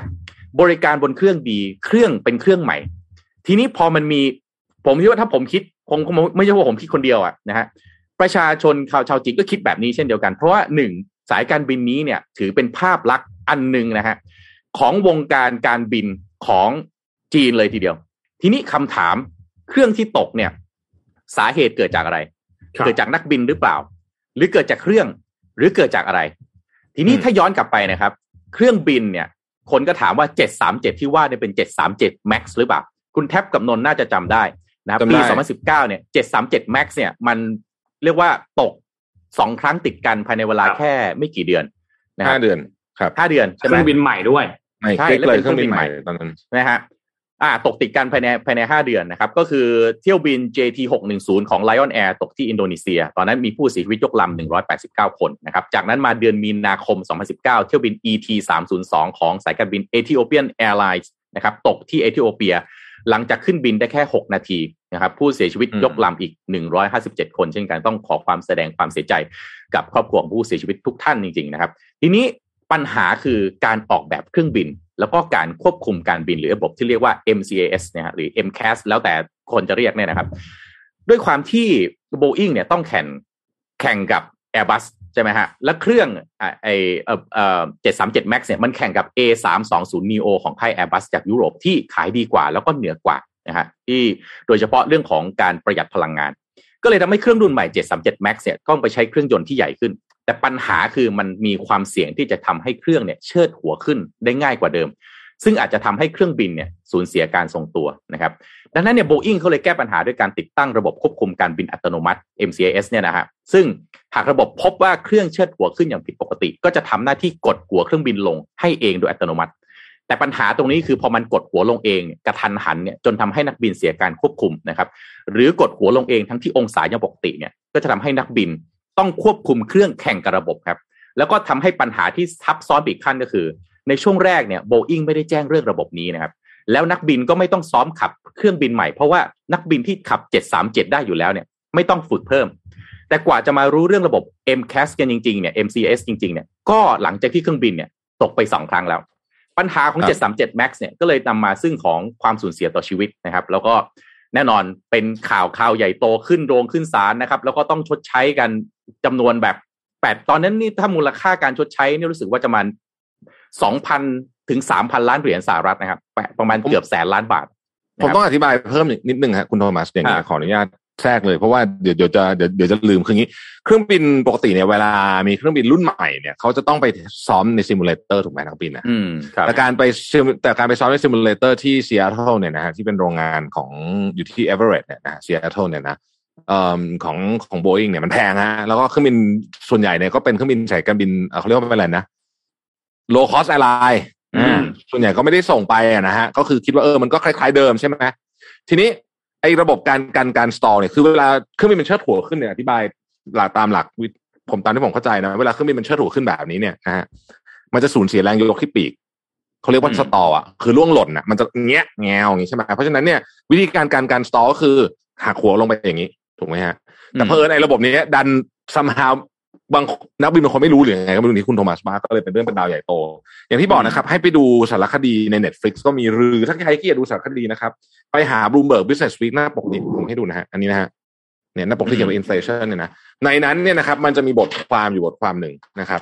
ที่เป็นรูปนี้เลยนะฮะแล้วก็พูดเรื่องโบอิงอะเนี่ย อืมอืมครับอ่านะพูดเรื่องโบอิงนี่แหละ เรื่อง737 Max นี่แหละนะครับ ทีนี้ตอนนี้เนี่ย737 800คุณโทมัสเป็นไงฮะตอนนี้อ่าเอ่อสหภาพสหภาพการบินยุโรป EASA นะครับ ตอนนี้บอกว่าเข้าสู่โหมดเขาเรียกว่าเฝ้าระวังนะครับอืมสายการบินของอินเดียที่มี737 800เยอะ ก็สู่ในภาวะเฝ้าระวังเช่นกันนะครับ อืมครับทีนี้เจ็ดสามเจ็ดแปดร้อยเนี่ยมันเป็นเครื่องใหม่ฮะในตระกูล next generation เขาใช้ตัวย่อว่า NG แล้วเป็นเครื่องอืมคุณแทบนนท์มันเป็นเครื่องรุ่นที่ขายดีที่สุดของ Boeing ด้วยนะ แล้วก็ใช่เป็นรุ่นที่มีการใช้การบินเนี่ยทั่วโลกเยอะที่สุดเครื่องหนึ่งเลยอะเพราะว่าหนึ่งถ้าตามข่าวนะฮะลำตัวมันแคบพิสัยบินระยะปานกลาง ก็มักจะถูกใช้เป็นเครื่องบินโดยสารในประเทศนะครับ หรือว่าเดินทางในประเทศช่วงเอ่อระหว่างประเทศอาจจะช่วงสั้นๆนะครับทีนี้จากข้อมูลของบริษัทวิเคราะห์การบินที่ชื่อว่าซีเรียมเนี่ยก็พบว่ามีการใช้งานเครื่องรุ่นนี้นะฮะ 4,500 ลำทั่วโลกนะครับ เฉพาะในอเมริกาเนี่ย 795 ลำ แต่เยอะที่สุดเนี่ยจีนนะ1,177 ลำครับ เยอะที่สุดนะฮะแล้วโดยนับเป็นเครื่องบินรุ่นก่อนที่มีการปรับโฉมสู่ยุค 737 MAX นะครับอืมนี่ถ้าเทียบกันระหว่างปริมาณการบินกับความถี่ในการเกิดอุบัติเหตุแล้วเนี่ยเอ่อสำนักข่าวต่างประเทศหลายสำนักนะฮะก็บอกว่าเครื่องนี้ยังปลอดภัยอยู่นะครับ คือสถิติการเกิดอุบัติเกิดเหตุเนี่ยยังนับว่าน้อย แต่อย่างไรก็ดีเนี่ยก็ยังเหตุที่เกิดเนี่ยเอ่อก็นับว่าเป็นโศกนาฏกรรมนะครับ ก็ถึงแม้ว่าบางเหตุการณ์จะไม่ได้มาจากปัญหาของตัวเครื่องเองก็ตามนะครับ ก็อาจจะกล่าวได้ว่านะครับ 737-800 เนี่ยเป็นรุ่นยอดนิยมนะครับ เป็นรองแค่ Airbus A320 จากฝั่งยุโรปที่ถือเป็นรุ่นยอดฮิตขายดีอันดับหนึ่งนะครับ ซึ่งการอืมครับคุณแทบว่าไงฮะไม่แต่ว่าต้องมันต้องสำรวจก่อนใช่ไหมคุณโทมัสว่าใช่ครับว่าว่ามันเกิดขึ้นจากอะไรอะตอนนี้อ่าอืมทีนี้ทีนี้มันมีบทวิเคราะห์อันนี้คุณแทบนนท์คือข้อมูลจาก Flight Flight Radar 24 เนี่ย ระบุว่าเที่ยวบิน MU 5735 ของ China Eastern Airlines เนี่ยบินที่ระดับความสูง 29,000 ฟุตนะครับ แล้วก็อยู่ห่างประมาณ 100 ไมล์จากจุดหมายปลายทาง ซึ่งเป็นจุดที่นักบินจะ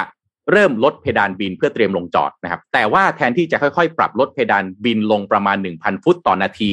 เครื่องบินเนี่ยมันกลับปักหัวลงแบบที่นนพูดเมื่อกี้นะครับ แล้วก็ดิ่งลงด้วยความเร็ว 30,000 ฟุตนะฮะต่อนาทีภายในเวลาไม่กี่วินาทีนะครับ โดยที่ปรึกษาความปลอดภัยด้านการบิน แล้วก็อดีตนักบินที่มีประสบการณ์ขับเครื่องบิน Boeing 737เนี่ยกล่าวว่านี่เป็นสถานการณ์ที่ผิดปกติ นะครับแล้วก็เป็นเรื่องยากที่เครื่องบินจะบินในลักษณะเช่นนั้นนะครับด้านคณะกรรมการความปลอดภัยด้านการขนส่งแห่งชาติของสหรัฐนะครับก็ระบุว่าเหตุการณ์เครื่องบินตกครั้งนี้มีความคล้ายกับเมื่อครั้งที่ Boeing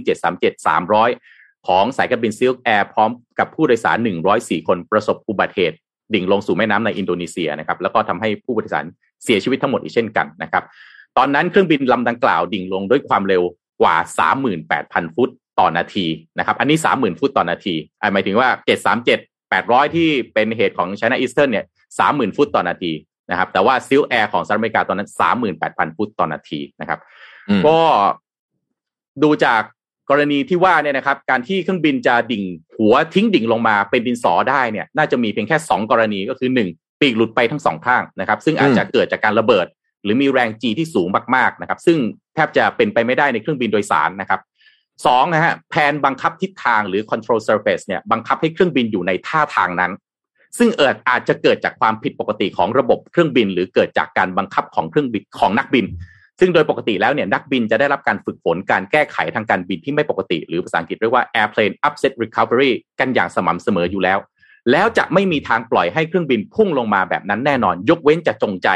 หรือระบบการควบคุมการบินล็อกอยู่ในท่านั้น และไม่สามารถควบคุมได้จริง ซึ่ง ถ้าหากเทียบกับเคสของ 737 MAX แล้วนะครับ ทั้งสองเคสที่เกิดขึ้นเนี่ยที่เล่าไปก่อนหน้านี้เนี่ยนะที่เกิดจากความผิดพลาดของระบบ MCIS ซึ่งเกิดขึ้นไม่นานหลังจากเครื่องบินขึ้นเครื่องวิ่งขึ้นเนี่ยนะแล้วก็ท่าทางการตกไม่ได้พุ่งลงมาแบบนี้นะครับ อย่างไรก็ตาม MU 75735 วันนั้น ยังต้องอาศัยข้อมูลอีกหลายด้านครับ เพราะว่าล่าสุดเพิ่งจะมีการเก็บกล่องดำมาได้นะครับ ก็ต้องเอามาวิเคราะห์สาเหตุที่แท้จริงแท้จริงกัน อีกครั้งหนึ่งว่ามันเป็นเพราะอะไรกันแน่ แต่ว่าตอนนี้ ทางจีนก็ระงับการใช้เครื่องบิน 1,177 ลำที่เป็น 737-800 อันนี้เอาไว้ก่อนนะครับรบเสริมข้อมูลนิดนึงครับ ตัวกล่องดำที่เจอตอนนี้เนี่ย คือกล่องดำมันมีสองกล่องกล่องที่เจอเนี่ยคือเป็นกล่องที่บันทึกเสียงของห้องนักบินนะครับ ส่วนอีกกล่องหนึ่งที่เป็นกล่องบันทึกข้อมูลการบินหรือว่ากล่องที่เขาเรียกว่า FDR เนี่ย กล่องนั้นเนี่ยยังไม่เจอนะครับ ซึ่งกล่องนี้สำคัญ เพราะว่ากล่องนี้เนี่ยมันบันทึกข้อมูลการบินทั้งหมดจะทำให้เราสามารถวิเคราะห์ข้อมูลวิเคราะห์สาเหตุว่ามันมันเกิดอะไรขึ้นถึงเครื่องบินตกมาได้ ทีนี้มันมีข้อมูลอันนึงที่มีการตีพิมพ์ในหลายสำนักข่าวมากเกี่ยวกับเรื่องของก่อนที่จะเกิดเหตุเครื่องบินตกเนี่ยมันเกิดอะไรขึ้นนะครับ ซึ่งอันนี้เป็นเพียงแค่ข้อมูลที่มาจากการคาดเดาของผู้เชี่ยวชาญนะครับ แล้วก็ ประกอบกับข้อมูลที่เรามีอยู่ณตอนนี้เนี่ยนะครับเขาบอกว่าคุณไซลี่เกทินเนี่ยนะครับเขาเป็นนักวิเคราะห์การบินให้สัมภาษณ์กับสื่อคือหนังสือพิมพ์เดอะซันนะครับเขาบอกว่าแรงโน้มถ่วงในระหว่างที่ตกลงมาจากระดับความสูง 6,000 เมตรเนี่ยพอมันตกลงมาสูงสูงมากๆเนี่ย การที่มันเปลี่ยนระดับความสูงแบบนั้นเนี่ยนะครับ มันทำให้หนึ่งลูกเรือก็หมดสติ นักบินหมดสติ แล้วก็ผู้โดยสารเองหมดสติทั้งหมดนะครับ แต่ทีนี้มันมีข้อมูลของเที่ยวบินนี้ที่เมื่อวานนี้เราก็เล่าให้ฟังว่าอยู่ดีๆมันมีช่วงหนึ่งที่เครื่องบินเนี่ยเหมือนพยายามที่จะงัดหัวขึ้นมา ทรงตัวอยู่ที่ที่ระดับความสูงประมาณหนึ่งเนี่ยประมาณสักสิบถึงยี่สิบวินาทีนะครับ ซึ่งเขาก็มีการคาดการณ์กันว่าน่าอาจจะมีนักบินคนใดคนหนึ่งในสองคนนั้น หรืออาจจะคือตื่นขึ้นมาทั้งสองคนเกิดฟื้นขึ้นมาได้สติขึ้นมา และพยายามที่จะควบคุมดึงเครื่องบินขึ้นมา แต่สุดท้ายก็อย่างที่เราเห็นว่ามันไม่สำเร็จนะครับ ซึ่งอันนี้เป็นเพียงแค่การคาดเดาเท่านั้น หลังจากนี้เราต้องติดตามข้อมูลของตัวกล่องดำนั่นแหละนะครับ เริ่มต้นก็คือกล่องบันทึกเสียงของห้องนักบินเนี่ยว่าว่าเป็นอย่างไรนะครับ ถึงจะรู้สาเหตุ เพราะว่าตอนนี้เนี่ย ผู้เชี่ยวชาญก็ชี้ว่าจะตกท่านั้นเนี่ยมันยากมาก อืม มันยากมาก ยากจริง ๆ ยากจริงทีนี้ ผมผมผมคิดว่าเรื่องนี้เนี่ยน่าสนใจในในหลายแง่มุมนะคือมันต้องรอสืบสวนนะต้องคงอีกหลายเดือนกว่าเราจะรู้เรื่องนะฮะแต่ว่าก็เลยอยากจะพาทุกท่านมาทำความรู้จักกันอีกครั้งหนึ่งกับเครื่องบินของจีนที่ชื่อว่า C919 อย่างที่เราทราบกันดีอยู่นะครับว่าตอนนี้ผู้ผลิต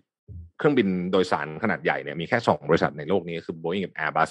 ซึ่งจีนเองเนี่ยถ้าคุณจะเป็นมหาอำนาจได้จริงๆเนี่ยนะครับอันนี้ก็เป็นอีกหนึ่งอุตสาหกรรมที่จีนหมายมั่นปั้นมือไว้นี่คือ หน้าตาของเครื่องบิน C919 จากโคแมกนะครับซึ่งเป็นเครื่องบินที่ขนาดตัวพอๆกับพวก 737 นี่แหละนะพอๆกับ A320 นี่แหละ แล้วก็มีคำสั่งซื้อจากสายการบินในประเทศของจีนแล้วนะครับ เราน่าจะเห็นบินกันไปในปีสองปีนี้นะฮะนี่คือ C919 หน้าตาก็ก็เหมือนเครื่องบินจากฝั่งตะวันตกเลยเนาะนะเป็นตัวแคบนะครับ ก็คือมีเอ่อเป็นเป็นแถวเดียว single aisle นะฮะ ก็คาดว่าอีกหน่อยสายการบินจีนก็น่าจะใช้นี่แหละ เจ้า C919 เนี่ยนะครับ กันอย่างแพร่หลายทีเดียวไม่แน่ใจว่าเหตุการณ์นี้จะไปเร่งให้การใช้ C919 เนี่ยเกิดขึ้นเร็วขึ้นด้วยหรือเปล่านะฮะว่าด้วยอุตสาหกรรมการบินในจีนเนี่ยนะคุณแทบนนผมเคยเอามาเล่าให้ฟังนะเขามีการทำเมืองเลยนะฮะ เมืองที่จะเป็น aviation city นะอยู่ที่จูไห่จูไห่เนี่ยมันอยู่ใกล้ๆกับเซินเจิ้น นะครับเขาต้องการให้เมืองนี้ทั้งเมืองเนี่ยสร้างทั้งบุคลากร สร้างทั้ง supply chain ทั้งหมดเพื่อที่จะผลิตเครื่องบินเนี่ยเขามีเป้าหมายว่าเขาต้องเป็นหนึ่งในผู้นำด้านการบินให้ได้ภายในสิบปีอะไรสองศูนย์สามศูนย์อะไรสักอย่างนี่แหละแต่จำไม่ได้แล้วนะครับ แต่เรื่องนี้เอาจีนเอาจริงเหมือนกัน แต่ก็คงไม่ด้วยการเอาจริงก็คงจะไม่ไม่ได้คาดหวังว่าจะมีอุบัติเหตุเกิดขึ้น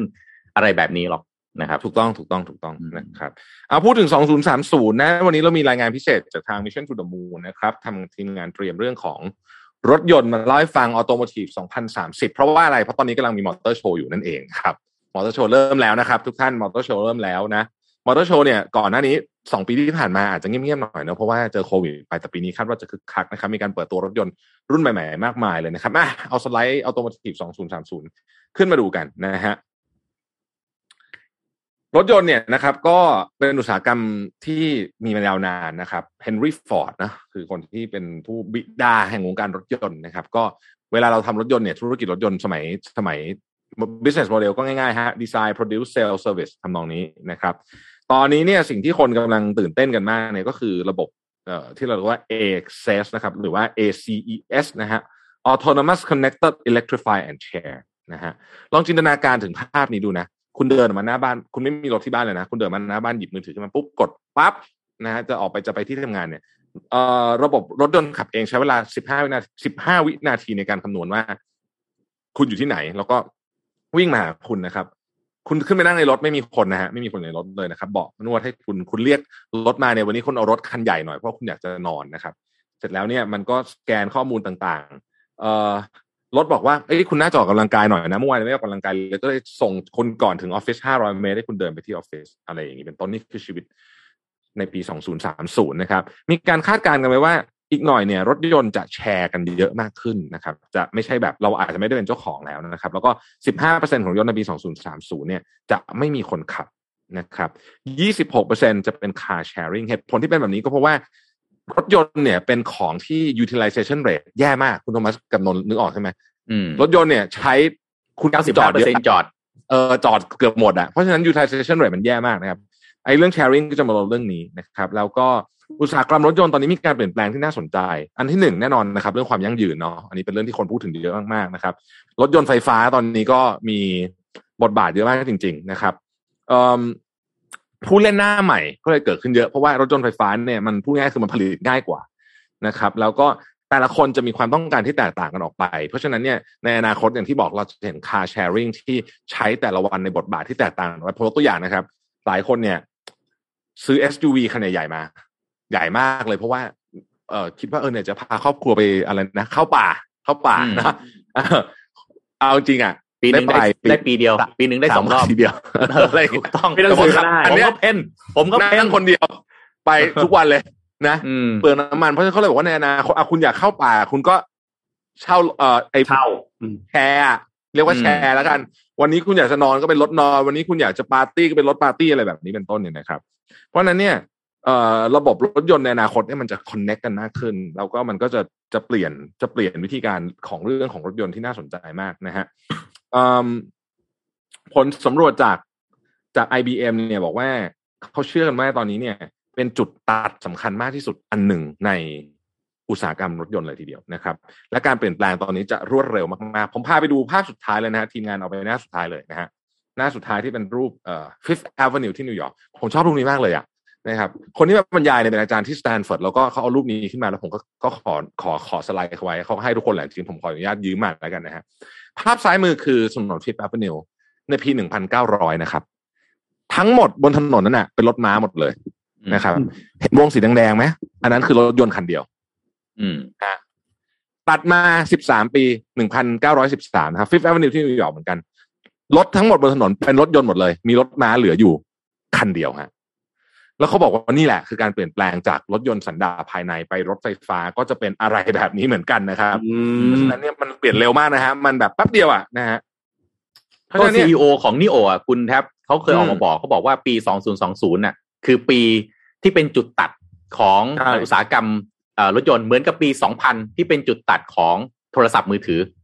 อืมอืมถ้าครับก่อนปี 2000 เนี่ยเราจะไม่เห็นสมาร์ทโฟนที่เป็นแบบที่เราใช้ดูทุกวันนี้ แต่หลังจากนั้นแค่ไม่กี่ปีเท่านั้นแหละ ทุกคนมีสมาร์ทโฟนหน้าตาแบบเหมือนกันหมดเลย อืมครับ อะก็เราก็ขอโปรโมทงานนิดนึงแล้วกันนะครับพรุ่งนี้เนี่ยทางทีมงาน Mission to the Moon โดยผมเองเนี่แหละนะครับ ก็จะไปบุกงานมอเตอร์โชว์ที่ Impact นะครับ แล้วก็จะไปดูรถที่จะไปเน้น EV ซะเยอะนะฮะเพราะว่าตอนนี้มีรถ EV เข้าไป แล้วทีมงานเราก็ไป survey กันมาแล้วก็โอ้โหปีนี้น่าสนใจมากๆนะครับ เราจะพากันไปดูรถ EV กันแบบ Exclusive กันเลยนะฮะที่บูธของมินินะครับในมอเตอร์โชว์ 2022 นะฮะ พรุ่งนี้ 25 มีนาคมเวลา 4 โมงนะห้ามพลาดเลยนะฮะแล้วผมก็จะพาชมใครอยากจะดูอะไรตรงไหนยังไงเนี่ย เดี๋ยวบอกทิ้งกันไว้ได้เลยนะครับ แล้วเดี๋ยวผมจะพาเดินเที่ยวแล้วก็แน่นอนครับ มีของแจกที่น่าสนใจมากๆ อีกเช่นเคยนะฮะเดี๋ยวพบกันงานพรุ่งนี้นะสี่โมงเย็นนะพรุ่งนี้งาน4มอเตอร์โชว์โมงเย็นะ คุณแท็บนนท์หลังนี้จะไปนี่ผมคิดดักคิดให้ดีๆอะคือไปแล้วมันป้ายยาตัวเองอะอืมแบบไปเสร็จแล้วแบบ มีโอกาสไปแล้วมากๆเลย ที่จะได้รถกลับบ้านมาทั้งที่ยังไม่ได้จะซื้อใช่นะฮะไม่ได้ปรึกษาใครเลยนะฮะถูกต้องครับมาเฉยเลย เพื่อนผมหลายคนครับ ไปที่งานปั๊บไม่ได้คิดอะไรเลยครับ กลับมาฮะ มันติดมือกลับมาซะงั้นอืมประหนึ่งใบซื้อจงช็อกโกแลตกลับบ้าน ใช่ประหนึ่งซื้อช็อกโกแลตกลับบ้านประหนึ่งซื้อช็อกโกแลตครับใช่ครับนะชอบชอบชอบชอบเออ นี่พูดถึงอุตสาหกรรมรถยนต์นะ ผมก็พาไปเล่าอีกเรื่องหนึ่งเรื่องของโครงสร้างพื้นฐานของประเทศแล้วกันนะครับ ซึ่งหนึ่งใน พื้นที่นะครับที่มีความสำคัญต่อโครงสร้างพื้นฐานของประเทศ เพราะว่าหลาย ๆ อย่างมันไปรวมอยู่ที่นั่นอะสองอย่างที่เป็นเรื่องของจุดศูนย์กลางโครงสร้างพื้นฐานของประเทศเรานะหนึ่งคือสถานีบางซื่อนะครับเพราะว่าเกือบจะทุกอย่างแทบจะไปรวมอยู่ตรงนั้นที่เป็น transportation นะแต่อีกพื้นที่หนึ่งก็คือ EEC ครับและล่าสุดเนี่ยคอรมอเนี่ยนะฮะอนุมัตินะครับ EEC ให้ใช้ที่ดินสปกอีก 15,000 ไร่นะครับลงทุน 10 ปีมูลค่าการลงทุน 1.3 ล้านล้านบาทนะครับ โดยขออนุมัติเฟสแรกไปแล้วเนี่ย19,000ล้านบาทนะครับ โดยล่าสุดเนี่ยคอรมอมีมติเห็นชอบนะครับ โครงการศูนย์ธุรกิจ EEC ชื่อเป็นงี้นะคุณทับนนท์ศูนย์ธุรกิจ EEC และเมืองใหม่น่าอยู่อัจฉริยะแหมตามสไตล์ไทยๆเราต้องเมคคำมาว่าอัจครบฉเลริยยะนะทุกมาครบทุกทุกคำเลยคีย์เวิร์ดต้องครบใช่ไหมต้องมีคำว่าอัจฉริยะนะครับครับ ซึ่งเป็นไปตามข้อเสนอของคณะกรรมการนโยบายเขตพัฒนาพิเศษภาคตะวันออกนะครับ ซึ่งเขตนี้นะฮะ โครงการนี้นะครับ ฟังดีๆนะครับ มีนายกรัฐมนตรีเป็นประธานนะครับ ทั้งนี้เนี่ยศูนย์กลางธุรกิจ EEC เนี่ยนะครับจะอยู่ในรัศมี 30 กิโลเมตร รอบสนามบินอู่ตะเภานะครับ ที่จะพัฒนาเป็นเมืองการบินภาคตะวันออกนะครับ โดยนายกรัฐมนตรีในฐานะประธานบอร์ด EEC เนี่ยเคยแสดงความเห็นว่าโครงการนี้นะครับจะถอดแบบแล้วก็เป็นมากกว่าเมื่อเปรียบเทียบกับเมืองใหม่น่าอยู่ปูซานนะครับ เรา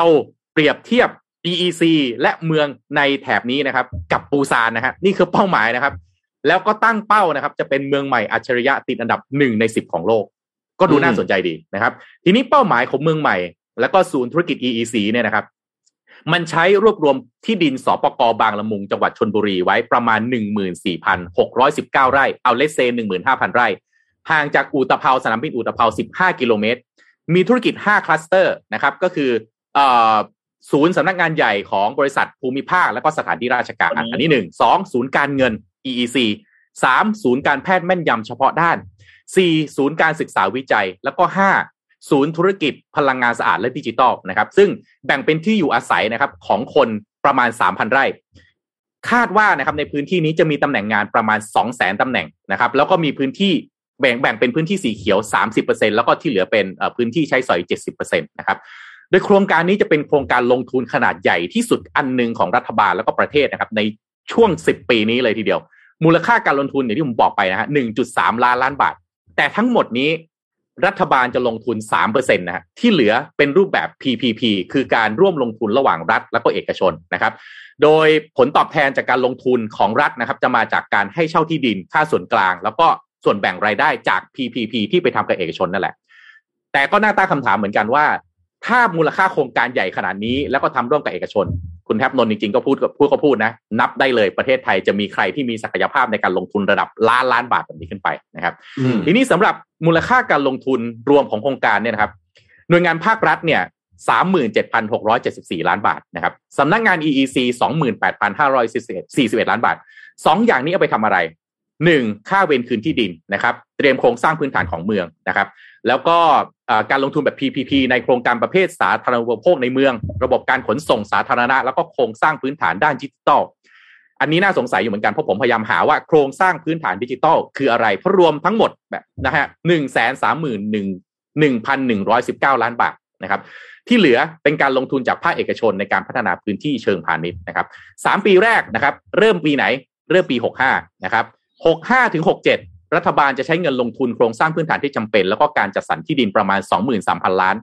แบ่งเป็นการลงทุนหนึ่งพันเก้าร้อยล้านบาท ดอกเบี้ยอีก 4,000 ล้านบาทนะครับคาดว่า 10 ปีจะคืนเงินส่วนนี้ให้กับภาครัฐได้พร้อมกับดอกเบี้ยสำหรับงบประมาณที่รัฐบาลช่วยจัดสรรนะครับ เช่น ค่าชดเชยที่ดิน ค่าที่ปรึกษาออกแบบรายละเอียด ค่าปรับพื้นที่ แล้วก็เตรียมการรวมทั้งค่าก่อสร้าง โครงสร้างพื้นฐานส่วนกลางเนี่ยนะครับ แหล่งข่าวก็จะอ้างถึงการคัด อ่ามีประเด็นนี้ มีประเด็นการคัดค้านการใช้ที่ดินครับ ซึ่งมันเกิดขึ้นทุกโครงการอยู่แล้วไม่ใช่เรื่องแปลกนะครับ ทีนี้ใช่ตอนเนี้ยเขาก็คาดว่าเดี๋ยวจะมีแน่นอน ทีนี้สำนักงาน EEC เนี่ยโดยพรบ EEC เนี่ยเอื้อให้สามารถดำเนินการในที่ดินทั้งสปกแล้วก็ที่ดินราชพัสดุได้อืมวาระที่เสนอเข้าไปในคณะรัฐมนตรีพิจารณาเนี่ยครับภายใต้พรบเขตพัฒนาพิเศษภาคตะวันออกพศ 2511 มาตรา 6 วงเล็บ 5 เนี่ย ระบุว่า พื้นที่ EEC จะต้องมีการพัฒนาเมืองให้มีความทันสมัยระดับนานาชาติที่เหมาะสมต่อการอยู่อาศัย และประกอบกิจการอย่างมีคุณภาพ ทีนี้มติคอรมอครับอาศัยอำนาจตามมาตรา 34 ที่ระบุไว้ว่า กรณีมีความจำเป็นต้องได้มาซึ่งที่ดิน หรืออสังหาริมทรัพย์อื่น เพื่อประโยชน์ในการพัฒนาเอก EEC ให้สำนักงานมีอำนาจดำเนินการโดยวิธีจัดซื้อ เช่า เช่าซื้อ แลกเปลี่ยน เวรคืน หรือโดยวิธีการอื่นตามหลักเกณฑ์ที่คณะกรรมการนโยบายกำหนดนะครับแล้วก็การใช้ที่ดินสปกในมาตรา 36 ที่บัญญัติไว้ว่ากรณีมีความจำเป็นเพื่อการพัฒนา EEC คณะกรรมการโดยความเห็นชอบของคณะรัฐมนตรี มีอำนาจให้สำนักงานเข้าใช้ประโยชน์ที่ดิน ที่สำนักงานปฏิรูปที่ดินเพื่อการเกษตรหรือสอปกได้มา ตามกฎหมายว่าด้วยการปฏิรูปที่ดินเพื่อเกษตรกรรม หรือการดำเนินการหรือประกอบกิจการอื่นใด นอกเหนือจากที่กำหนดไว้ในกฎหมายนะครับ ก็ ทำได้โดยไม่ต้องดำเนินการเพิกถอนเขตปฏิรูปสำหรับที่ดินส่วนนั้นแปลว่าโดยรวมทั้งหมดที่ผมเล่ามา ทั้งหมด15,000ไร่โดยประมาณคอรมอมีมติออกมา แล้วก็มีกฎหมายรองรับ แปลว่าหลังจากนี้ไปครับ จะมีการเวรคืนนะครับ จะมีการเข้าไปใช้พื้นที่สปกแล้วก็มีการลงทุนขนาดใหญ่ ซึ่งคุณแทบนนเรื่องนี้เราคงต้องจับตาดูนะครับ เพราะว่าการลงทุนในโครงการขนาดใหญ่ ในรอบทศวรรษขนาดนี้นะครับ จะให้ประโยชน์อะไรนะครับ ในเชิง เอ่อ return ทั้งสังคม ทั้งเศรษฐกิจ เราพูดกันบ่อยๆนะครับว่า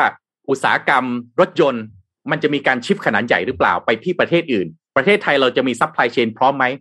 ตรงนี้แหละครับ ที่จะเป็นแหล่งที่จะดึงดูดให้ต่างประเทศพร้อมจะมาลงทุนหรือเปล่า หลังจากนี้ไปอืมจับตาดูครับ ครับต้องจับตาดูจริง ๆ เพราะว่าในรอบสิบปีต่อจากนี้เนี่ย โครงการ EEC เนี่ยเรียกได้ว่าเป็น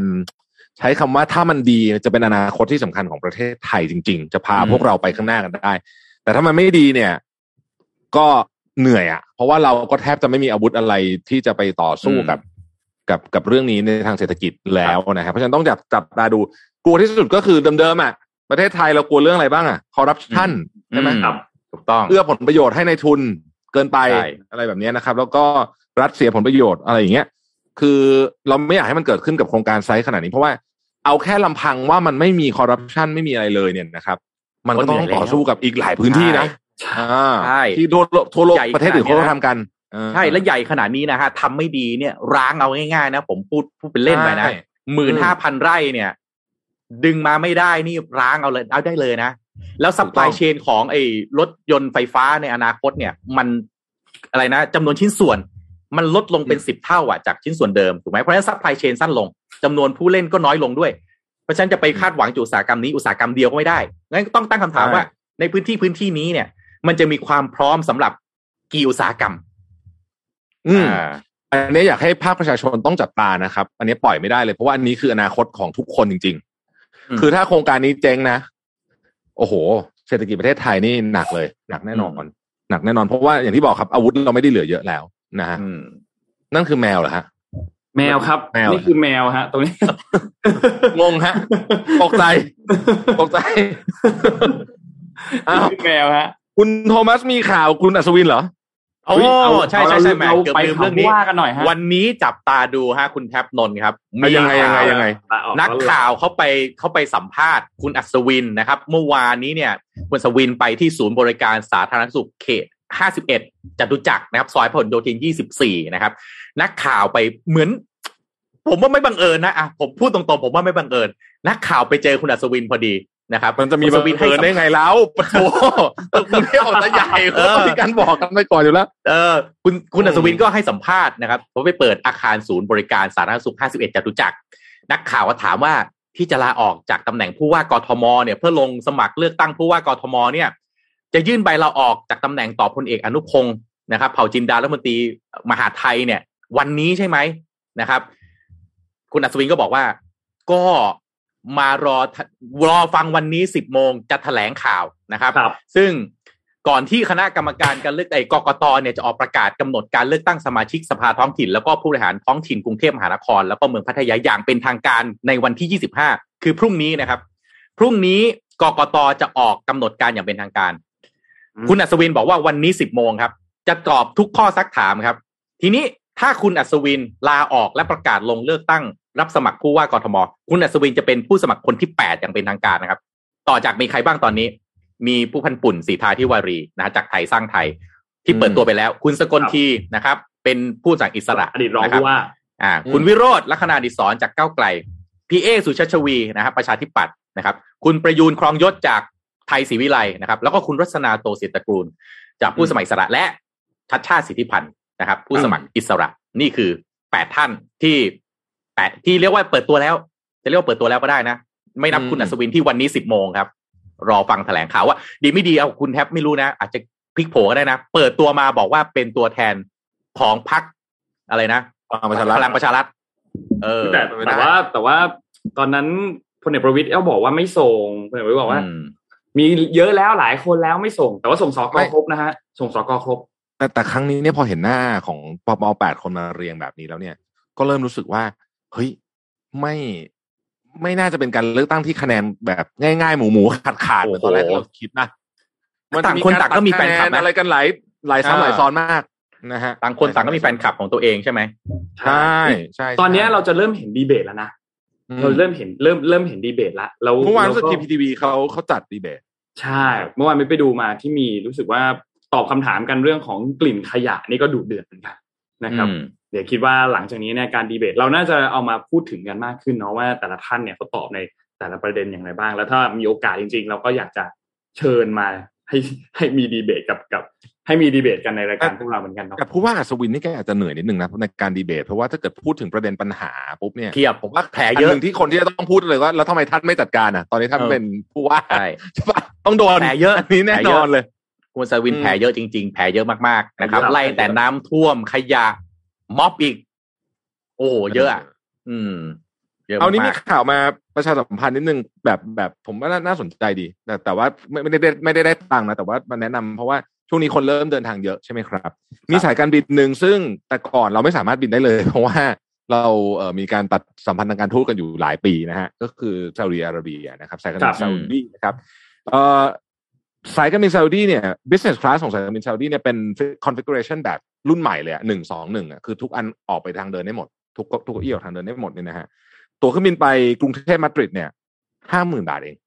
ถือว่าราคาดีมากนะอืมห้าหมื่นบาทเท่านั้นเองนะครับ ราคาดีมากแต่ นิดเดียวนะครับสายการบินนี้ไม่เสิร์ฟแอลกอฮอล์นะฮะอืมอืมอืมนะครับ แต่ว่าสำหรับใครที่มองหาตั๋ว business class ไปยุโรปนะ นี่ก็เป็นอีกทางเลือกหนึ่งที่น่าสนใจนะราคาดีนะราคาดีนะที่พูดถึงเรื่องเรื่องการเดินทางเนี่ยนนท์อัปเดตให้คร่าวๆแล้วกันว่า ตอนนี้มีประเทศไหนแล้วบ้างที่เขาเปิดรับนักท่องเที่ยวชาวต่างชาติที่คุณเดินทางไปได้แล้วไม่ต้องกักตัวนะฮะอืมตอนนี้เนี่ยที่กำลังจะเปิดเนี่ย มีเกาหลีใต้ มีมาเลเซีย กำลังจะเปิดละวันที่หนึ่งเมษายนนี้นะครับเกาหก็ลีจะสาใต้มารถติดที่เวจะลาห้าแสนนะตอนเนี้ยใช่ใช่ครับ ถามว่าเดินทางเข้าไปได้แล้วก็คือจะต้องต้องรับวัคซีนครบแล้วนะครับ แล้วก็ต้องมีการตรวจ ATK 24 ชั่วโมงนะครับอืมหลังจากที่เดินทางไปถึงแล้วเนี่ยนะครับ แต่ที่เปิดแล้วที่ท่านเดินทางไปได้แล้ว วันนี้เลยเนี่ย มีเวียดนาม มีลาว มีสหรัฐอาหรับเอมิเรตส์นะครับ มีสิงคโปร์นะครับ มีฟิลิปปินส์แล้วก็มี มาลดีฟนะครับซึ่งส่วนใหญ่แล้วเนี่ยก็จะต้องมีผลตรวจ RT-PCR 48 ชั่วโมง 72 ชั่วโมง 24 ชั่วโมงแล้วแต่ที่ท่านต้องเช็คอีกทีหนึ่งแล้วก็ต้องมีผลการฉีดวัคซีนที่ครบโดสแล้วนะครับก็มีสามารถ UAE จะด้วยไหม UAE ก็ไปได้อ่าเมื่อกี้พูดมี UAE ด้วยใช่ไหมมีมีมีครับสหรัฐอาหรับอ่าอาหรับเอมิเรตส์ครับอ่าอืมอืมอืมมี UAE ก็ไปด้วยไปได้แต่ว่าตอนออกนี่อาจจะเวลากลับเข้ามาอาจจะเสียวๆหน่อย ตอนกลับเข้ามาเนี่ยจริง ๆ ตอนเนี้ยคือเขาเป็นเทสันโก นะครับอืมก็คือก่อนที่ท่านจะเดินทางกลับมาเนี่ย บางที่รู้สึกว่าหลายจุดคือไม่ต้องตรวจนะมาตรวจตอนเดินทางมาถึงแล้ว แต่ว่าคือใช่คุณก็ต้องไปอยู่ที่โรงแรมหนึ่งคืน ก่อนที่ผลตรวจอืมจะออกตือจองโรงแรมหนึ่งอืมคืนเนี่ยนะครับ พอผลตรวจออกปุ๊บเรียบร้อยแล้ว ก็ถึงจะเดินทางเข้าประเทศได้ปกติอืมมันเสียวตรงนั้นแหคือละถ้าติดเสียวตรงนั่งรอผลตรวจติดก็ hospital ไป อ่าใช่อืมติดก็ hospital อะไรทำทำนองนั้น ครับ ถูกต้องก็ถูก hospital ต้องไป คือคือคือผมว่าตอนนี้มันต้องก็ต้องนั่นนะฮะ ถ้าถ้าทีมงานเอารูปเครื่องบินสายการบินซาอุดีขึ้นให้ดูก็มีเวลาขึ้นได้ก็ได้นะ ผมว่าก็น่าสนใจดีเป็นอีกหนึ่งทางอันนี้มันชั้นเลือก business เปล่าคุณแท็บ business class ครับนี่ราคา business class นะโอ้เดี๋ยวเดี๋ยวถือว่าราคาดีมากนี่นะเป็นขาเดียวนะครับขาเดียวนะถ้า business นะในเอาเก้าอี้ให้คุณดูหน่อยฮะเป็น business class แล้วก็เป็นเก้าอี้แบบดีด้วยเนี่ยเนี่ยถือว่าราคาดีมากนะ ถ้าสองหนึ่งอันนี้นะฮะบินไปไหนเนี่ยมาดริดสองหมื่นมาดริดสี่กับ เอเธนส์เอออ๋อเอเธนส์อ๋อเอเธนมันอันบนเอถูกเธจันงส์ข้างล่างเป็นมาดริดอันนี้คือต่อขาก็คือคูณสองแต่ก็ยังถือว่าราคาดีอยู่ดีอะอืม อืมนะฮะ ก็ใครอยากจะเดินทาง แต่ว่าขอเน้นอีกครั้งว่าสายการบินนี้ไม่เสิร์ฟแอลกอฮอล์นะครับ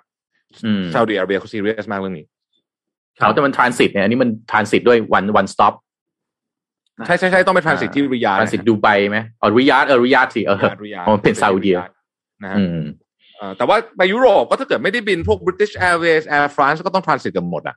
อืมนอกจากการบินไทยอะไรแบบเนี้ยนะฮะถึงถึงไม่ต้องทรานสิตครับอืมนะฮะอะก็อะเราก็เริ่มท่องเที่ยวกันนะ ช่วงนี้แต่ปีนี้ก็ต้องระมัดระวังเรื่องการใช้เงินด้วยนะ อืมหวาดเสียวอุ้ยกำลังซื้อกำลังซื้อปีนี้เหนื่อยนะฮะเหนื่อยเหนื่อยเหนื่อยคนค้าขายเหนื่อยมาก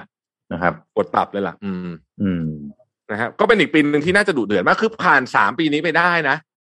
คงไม่มีอะไรแล้วมั้งหลังจากนี้ผมว่าแบคุบณแทบเจออะไรก็คงแบบ คุณแทบนิดเอาจริงนะคนคนก็พูดตั้งแต่ปีแรก ผ่านปีนี้ไปได้ โอเคแล้วไม่มีพออะไรมาแล้วปีที่สองหนัก ผ่านสองปีนี้ไปได้ก็โอเค